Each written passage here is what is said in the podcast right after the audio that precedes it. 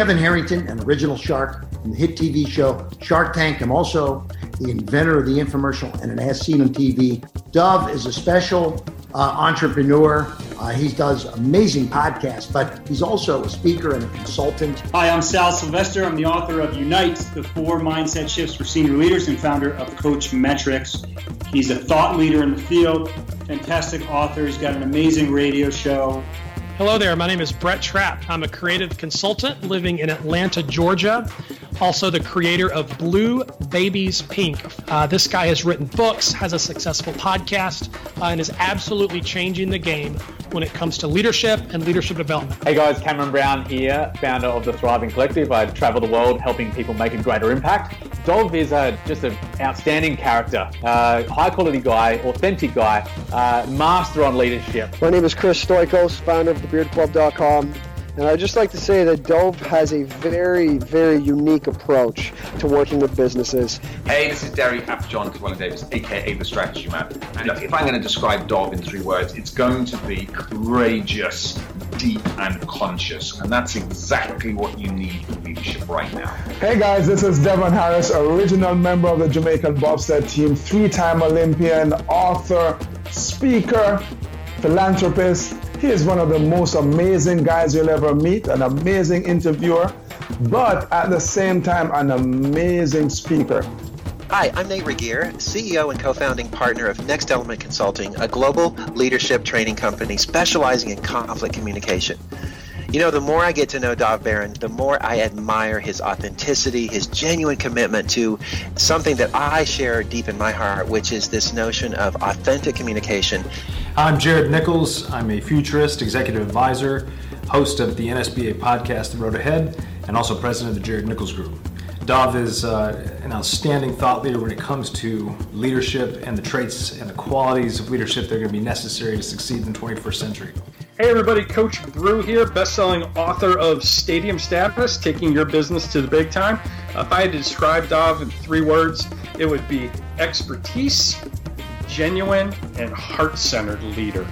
I'm Jon Berghoff, the president of Flourishing Leadership Institute, where we enable communities and organizations.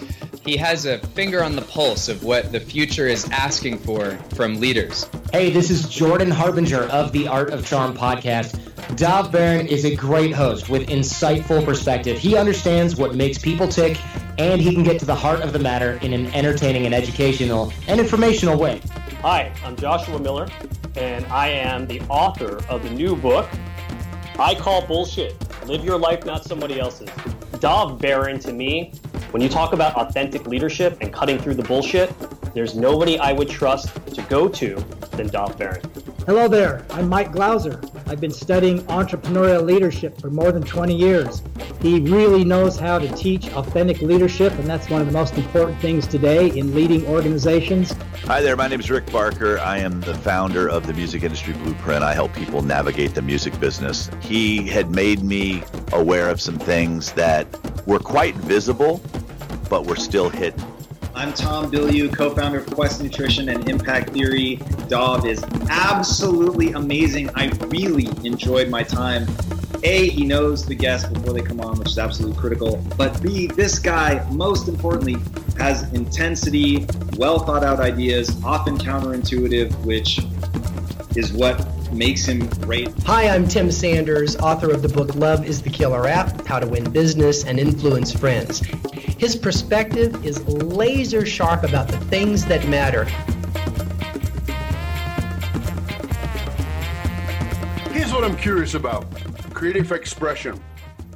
When I was a kid, my art was in a gallery by the time I was 11. My mediums were the same as artists had been for centuries. It was oil paints and canvas. Today, because of technology and the digital market, uh, digital media art, more specifically creativity seems to have limitless expression. I'm deeply curious about creativity, where it's going, its impact, and how it's going to change the way we see the world. I'm Dov Baron. I'm your host here at Curiosity Bites. Find out more about hiring me as a speaker or strategist for your organization, you can go on over to fullmontyleadership.com forward slash speaking or fullmontyleadership.com forward slash consulting. And this episode is brought to you by the Awesome Music Project, connecting music, science, and story to enhance mental health. Find out more about the Awesome Music Project and AMP Foundation, go to theawesomemusicproject.com. All right, let's jump down on another episode. My guest on this episode is John Couch. John Couch is currently the Vice President of Product Design at Hulu. You may have heard of those. Uh, where we where he recently led a successful 2017 redesign of the Hulu experience across mobile, living room, and web. Now he is leading the design of the future for next generation storytelling in emerging platforms and formats. He launched his career, design career at uh, Wired Magazine, where he shared an office with Canadian artist and author Douglas Coupland. Uh, he moved to LA, taking leadership roles at the Museum of Contemporary Art. He also worked for CBS and eBay before landing at Hulu. However, as you'll discover, there's far more to this man than an outstanding resume. Ladies and gentlemen, please put your hands together and help me welcome the author and man leading the art of the creative rebellion, Mr. John Couch. wow. Thank you very much for that introduction. That was awesome. Uh, thank you for having me, Dov. Hey, John, I'm really glad you're here. I've been look really looking forward to this conversation.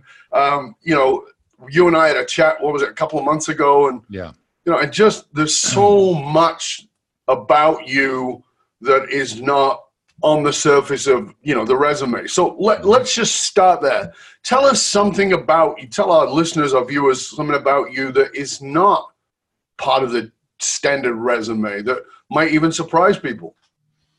Well, I mean, probably one of the influential things that happened for me was I I did martial arts, and I think you also have done martial arts. And and when I started out in uh, judo uh, in Japan when I was around nine years old, and ultimately Aikido was the thing that probably influenced me the most philosophically. Mm-hmm. Um, you know, it's a bit of a cliche the idea of using Aikido in you know in corporate world, but actually it helped a lot. It helped Sure. learning how to center, learning how to not overreact when things are going sideways. And learning how to not fe- you know meet force with force but actually meet you know force with yielding to it and redirecting it. Mhm. so you know philosophically that was a huge influence on me but it was interesting to hear you say that you um, had done uh, your first exhibition at 11 Yeah, is that right? Wow. It is. What's interesting, you know, because in terms of creativity, um, a lot of the thinking that we do in digital media, um, I insist starts on paper. That all the thinking starts on, you know, using paper, pen, markers, glue, whatever it is, because I am a strong advocate that the actual thinking of the creative process has to start with an analog medium. Because the moment you get into digital, and it's really weird, you'd think that you'd be more loose with it, but I find that people immediately start getting high resolution because the moment you get into working in Sketch or Photoshop or whatever Right. you're using, you immediately start being uh, all possibilities have gone out the door, and you're suddenly going into this high resolution design almost immediately. Whereas if you are working on paper or post-it notes or whatever, you can kind of be sloppy and allow potentiality to kind of like uh, more freedom for you to think on a larger larger scale so most thinking that we start out with like uh, in design tends to be on a whiteboard Mm. you know and had, tends to be like with large butcher blocks of paper and Right. markers and then you think it out so i also started out in art you know in, in painting Yeah. and art is very different than design in that art you know essentially asks a question and design answers questions That's an Uh, interesting thought. Yeah. you know to me design is more utilitarian it's Mhm. more you know whether it's graphic design which is trying to um, instruct a person on how to do something Mhm. or you know communication design which is communicating uh, product design which is there from a user experience perspective to make you easier for you to get let's say in my case watch a video Right. that's all very utilitarian Right. whereas you know art by its very nature um, is questioning and it's asking you to think what the answer could be uh, whereas you know design supplies the answer so um, for me a lot of my uh, thinking and design actually came out of my background which is also in art so Really even now i actually paint So Yeah, I know, and I'm, I'm going to come to that in a bit because I, I thought it was really interesting. We spoke about last time, but you know, I, I want to. This is a fundamental belief of mine that I read. It's not my own. I read it somewhere when I was in my twenties, and it, which is a couple of weeks ago now. Uh, um, and and I remember reading this and thinking how true it was. Um, and the quote was that the world, we think the world is changed by old white men with white hair. And the truth is that the world is changed by women and artists. Women whisper in the ears of their children, and their children become artists who say the things and do the things that polit- political people cannot. And I just thought that was like, wow, that really was profound for me because artists we can we can paint, we can draw, we can as you know, comedic artists or singers and songwriters, you know, whatever the art form is, there's there's a there's a chance to ask a question Mhm. that is not asked or make a bold statement that is not made because it's politically incorrect in so, even in the even in the the context of whatever the time is you know so i just i i think it's there's a lot to be said there about that Yeah, no, I, I totally agree. I, I think that um, my creative process has always involved my wife.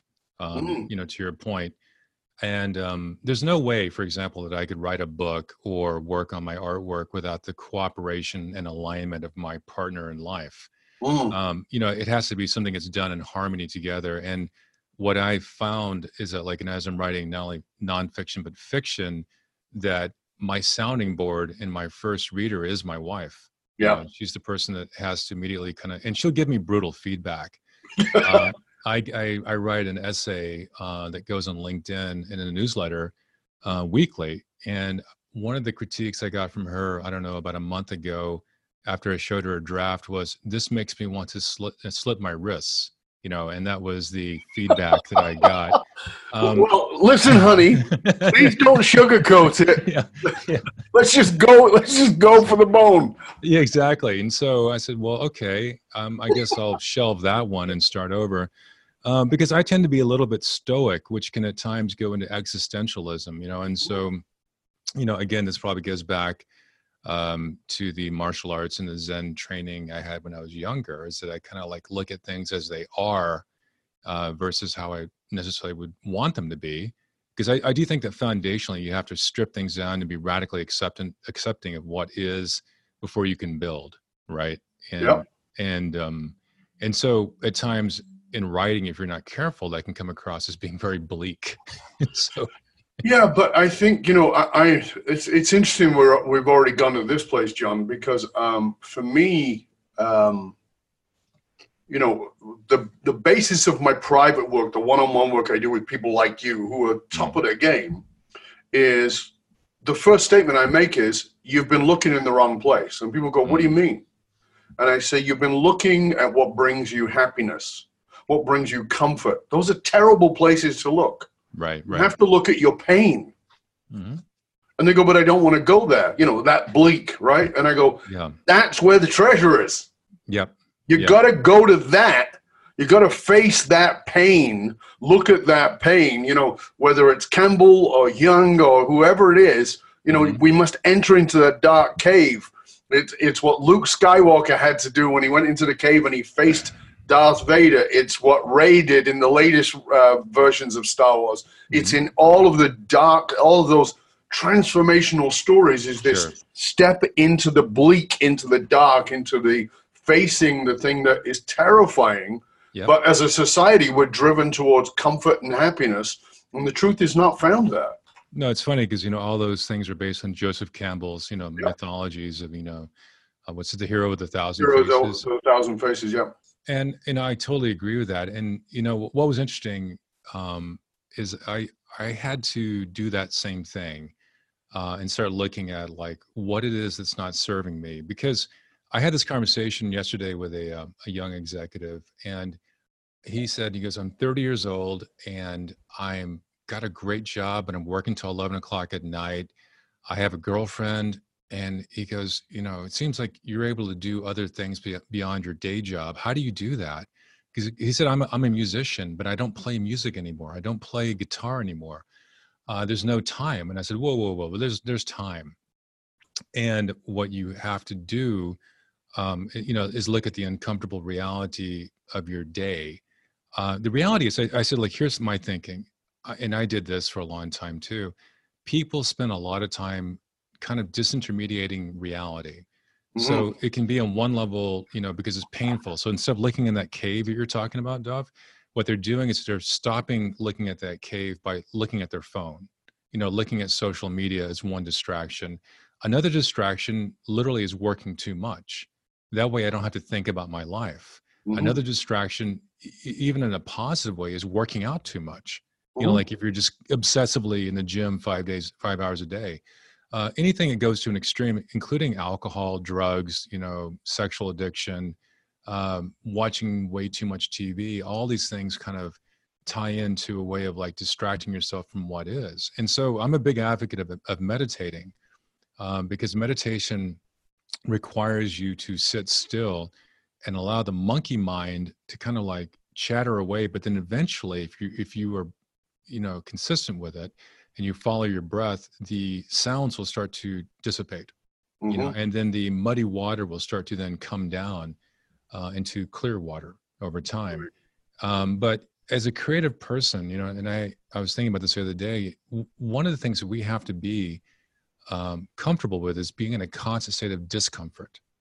You know, because you know, and so I think that's one thing that creative people by nature are comfortable with, and they're very uncomfortable when things start to become status quo and regulated. Absolutely. You know, there's there's this sense of like I'm not growing because you're not. You're not. You're not pushing yourself. You're not changing anything. You're going down the same. You're driving the same way to work every day. yeah. You're drinking at the same cafe every morning, and there's a certain comfort in that on one level. Sure. But I encourage taking a different route occasionally, getting lost occasionally, trying. Neurologically, it's, neurologically, it's important. Uh, Yeah. Our brain functions better if we give it more variety. Yes. But our propensity psychologically is towards comfort. Uh, because the ego mind says uh, that safe and same are equal. Yes. so the more it's the same, the more it's safe, and uh, and so comfort. Because I said earlier, that comfort becomes this compelling thing, but it's actually the most suffocating thing. And I think that artists, I know for me, artists, we have to. I, I've known artists on both sides of this, and neither of them have ever appeared to me to be um, wholehearted, whole-souled, connected. And that is, on one side is the chaotic artist, who who who is, thrives in chaos, and on the other side is the artist who is very zen and very quiet. But I think that real art is the ability to go to either as needed. Yeah. Um, I know that I I live, I literally live in the downtown core of my city, but I'm on the water, and you can you can be here any time of the day or night, and it's quiet.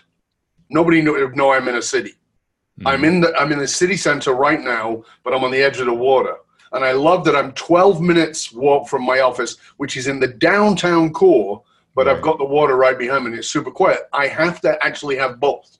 Mm-hmm. I need the quiet, but I need the chaos to be there. And that is what stimulates me. I know that, you know, I've been on 10 Vipassanas and I've done so many of those. And they're wonderful and I need them. But I also know when I need to go, okay, I got to get into the market and I got to wander around and Oh, watch yeah. the people, right? Yeah. It's Uh, very you- interesting. You and I have a similar. We have a similar dynamic. Um, my wife and daughter and I live in Topanga.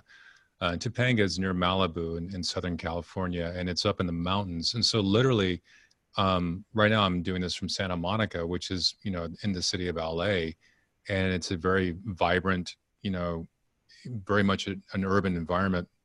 And then at the end of a day, after spending a day in meetings and meeting with people in front of screens and technology, and I moved from that to driving on PCH, which is the highway going north to you know towards Malibu, and and suddenly there's the Pacific Ocean, you know, and and even though it's traffic and I'm I'm seeing the sunset, and then there's a transitional stage from my hectic day into the day that as I drive into the mountains and, and there's gets darker and darker until finally I'm at my house and there's nothing but starlight above us. Right. And I realize now that that's been the balance that I've been missing Yes. for a long time. I, I need to have both like you. And because the two play off of each other and they actually complement each other terribly. But if you're like when I'm in New York for a long time and I love New York, but oh Mm. my God, you know, like after a while, it's just, I mean, I would need relief from that Yeah. you know, and, and I understand the need for Central Park. You know, like it makes total sense. Absolutely. That in the middle of this, you know, incredibly dynamic place, you have to have a place that you can get to and just get away from it. Mm-hmm. But anyway, yeah. So one of the questions I'd like to start our, our show with is by asking uh, our guests on the show, what are you finding yourself to be most curious about at this time? Because Wow. certainly as an you're going to be a curious guy. So wh- Oh, what, yeah. what do you find yourself most curious about these days? Well, you know, I've I've gotten to that point of uh, middle age where I I started thinking more about like what have I what have I done and what can I do to help the world in some sense. And it's interesting because so much. Des- I'll, I'll take design as an example. Switching from art to design, you know, design um, is there as utilitarian, you know, uh, practice, as I mentioned earlier. But also, is there a way to think about design uh, that allows to use it towards helping large world problems you know like like climate change or cleaning the oceans and reversing you know dealing with the horrible fires that are currently you know raging in australia Mhm. um, there's so much in brilliance within you know agencies and within um, tech companies they're all geared towards you know you know essentially making money which is you know entirely you know fine that's what we do. But taking a percentage of that thinking and taking a percentage of those people and focusing their brilliance towards larger world problems you know to me is an interesting kind of concept. Um, i'm not saying i'm doing this i'm just saying that this is something that i've been toying with you know as i'm i'm going through life is like how do i go from like um, the stage of my life where i was trying to you know accrete value for myself and my family to actually trying to service other people and society. And it sounds highfalutin and you know and cool but I, i'm not exactly sure how to do it yet but that's what i've been thinking about in general. You know how Mm. can we tell how, how can we make the world a better place you know like how can we actually help? And, and, probably you know for me it comes from being a father you know and this is a little bit cliche but when you have kids you think what is the world that i'm giving over to them and what have i done you know like and what can we do to to better it? And the good thing is i'm seeing a huge sea change uh, happening with like my daughter's you know 16 years old and her generation is radically different. Um, you know i thought that i was relatively progressive you know but compared to my daughter i'm i'm an you know you know old fossil so you know um, it gives me great hope that her generation is going to be capable of you know affecting change you know hopefully not too late but hopefully you know something that's going to help so You know- that, that's one of the things i'm thinking about I- love the fact that you are thinking about, or you're curious about how art and creativity can save the world. Yeah. Uh, because um, certainly within our generation, at least, um, there's been this idea that art and creativity, you know, I, I know when I was a kid, it, you know, it was a it was a poo-pooed thing. It was, you know, it's not really the thing to do um, and and and that it doesn't have real, as you were saying earlier, u- utilitarian yeah place. But I think that in many ways it does, and I- and I, I love that you're curious about about how art and creativity, because I mean, like I was saying before about artists and women, I mean, if nothing else, it's the sharing of the message. I mean, one of the things that really sticks out in my mind around this is that amazing image, and I'm trying to remember the name of the artist who did it of Barack Obama during Barack Obama's. Shepard Fairey Yeah, I mean, Yeah. just that image was so amazing, got so burning brains right you know, and, you know, and it was yes, we can, and hope, right? And it was, you know, this this image of hope, and it was now whether it becomes real or not, that's a whole other discussion we could get into. Sure. That's not my point. But my point is that art was used in a way to to to bring attention to, Mm-hmm. and and I I think that that is very powerful. Yeah, I, I love that you're going there. Yeah, no, I think um, my my big basic premise is that art requires rebellion. You know, like did I and I believe that the world needs creative thinking more than ever right now. Mhm. And what I mean by rebellion is that you know when you're a teenager, you question everything and you question authority, and everything is incredibly meaningful to you. Like you you are um, passionate about that rock band. You, you know, you're passionate about the books you've re- you're reading, and and what happens over time is that we by around 28 we're like, oh, I guess I got to get a job, a real job, you know, and and whatever that fire in you starts to be diminished because the moment you're in a like a temp job and you're in a a room full of cubicles and you're wearing a clip-on tie and you're just going what happened to my rock and roll dreams? And then next thing you know you're in a relationship and then you're potentially needing to you know uh, get married have a kid and then suddenly you're pushing 40 and you're wondering well where was my rock and roll? Where's my guitar? And the thing is that the rebellion gets beaten out of us. It gets you know taken out of us over time. And and without that sense of questioning then you get into the acceptance usually in your early 30s of like um, religious doctrine or you know political doctrine or whatever you know fill in the blank because life is too hard now you know Mhm. like you you are responsible for mortgage and rent and and you need simple answers you know like just give me something so i can just like deal with it and you know and this again comes back to the disintermediation of reality you know whether it's you know n- you know not not comparing you know these things directly but these are coping mechanisms in a lot of ways Of course you know? and so the question you know that you're talking about earlier about looking into that dark space that's rebellion Yes. that's saying i'm going to uh, question the status quo of how i've been zombie like walking through life and then i'm going to do something different and there's a huge uh, terror in that for a moment but when you do it you, you suddenly have this incredible sense of liberation like oh my god i didn't have to live this way it's like it's like you've been gaslit by Right. society Absolutely. for a long time and i remember hearing this this quote a long time ago that the only law that's universal is the law of physics. Everything else is made up by humans. You know dress code societal codes Oh, all this you know is all made up. And if you read sapiens by um, you know the, the book sapiens uh, noah harari it actually talks about the fact that even the idea of a nation state is a collective hallucination. The idea of value and money is a completely agreed Absolutely. upon hallucination that we all decide that yeah just so we can all live together we're going to agree that that's true.